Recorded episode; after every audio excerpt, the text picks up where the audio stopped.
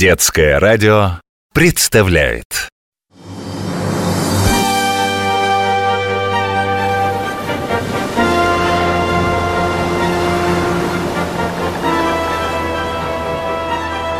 Великие путешественники. Бороться и искать, найти и не сдаваться.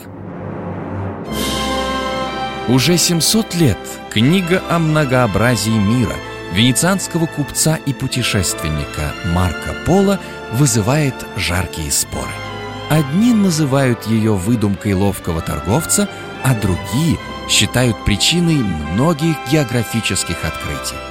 Так или иначе, именно эта книга подтолкнула мореплавателей искать новые пути в сказочные страны, описанные Марко Поло, и изменила судьбу нашего мира.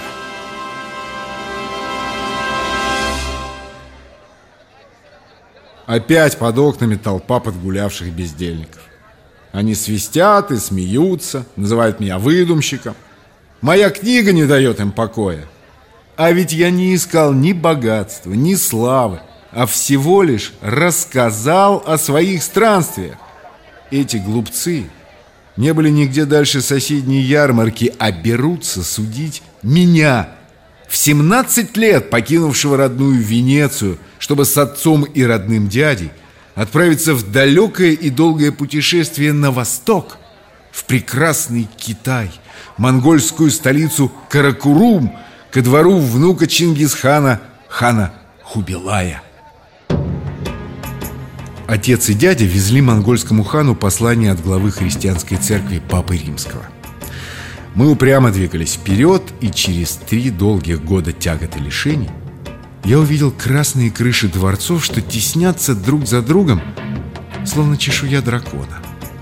Увидел львов, фениксов, журавлей и других сказочных зверей на фронтонах. Высокие стены, окрашенные в красный цвет. Необыкновенный город.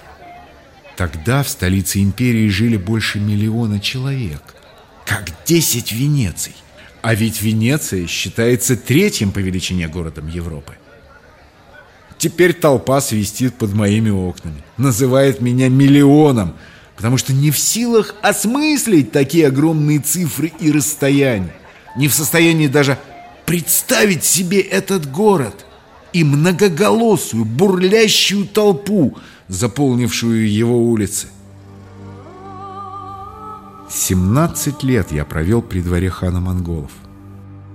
Я был молод и полон сил, прилежно учил языки, и эти старания помогли мне стать придворным великого хана.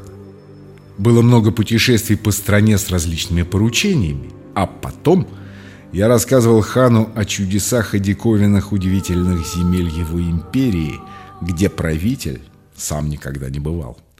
Я рассказывал о монастырях, похожих на маленькие городки, где монахи бреют головы и бороды и поют при свете факелов. О заклинателях акул, которые помогают ловцам жемчуга, заговаривая свирепых рыб. Старый хан очень ценил меня и не соглашался отпустить домой, как мы с отцом и дядей не умоляли его. Но ангел-хранитель помог нам. Хан выдал замуж одну из своих дочерей за персидского принца и снарядил отряд из 14 кораблей для ее безопасного путешествия.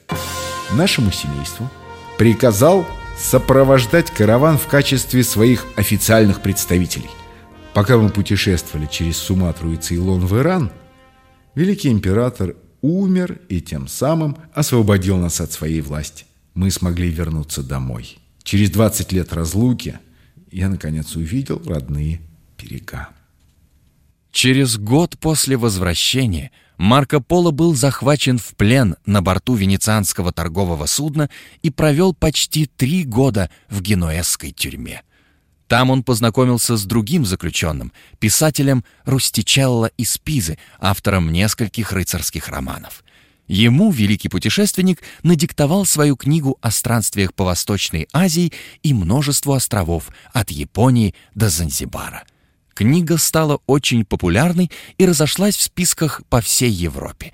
Марко Поло первым рассказал европейцам об огромном восточном мире, что растянулся от Черного моря до Японии, от Сибири до острова Явы и Мадагаскара.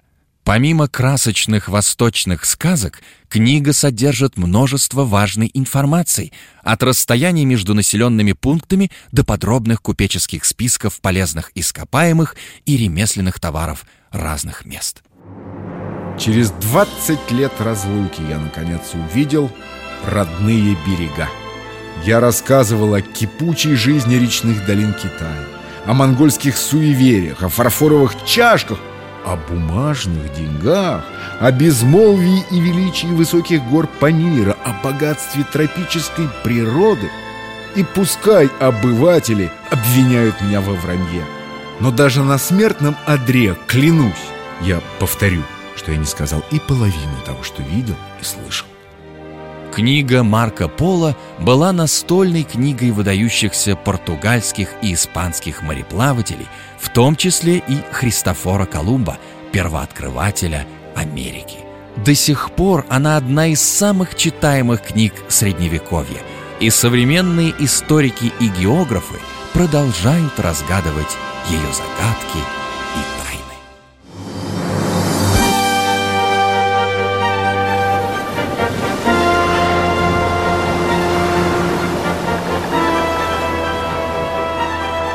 Великие путешественники.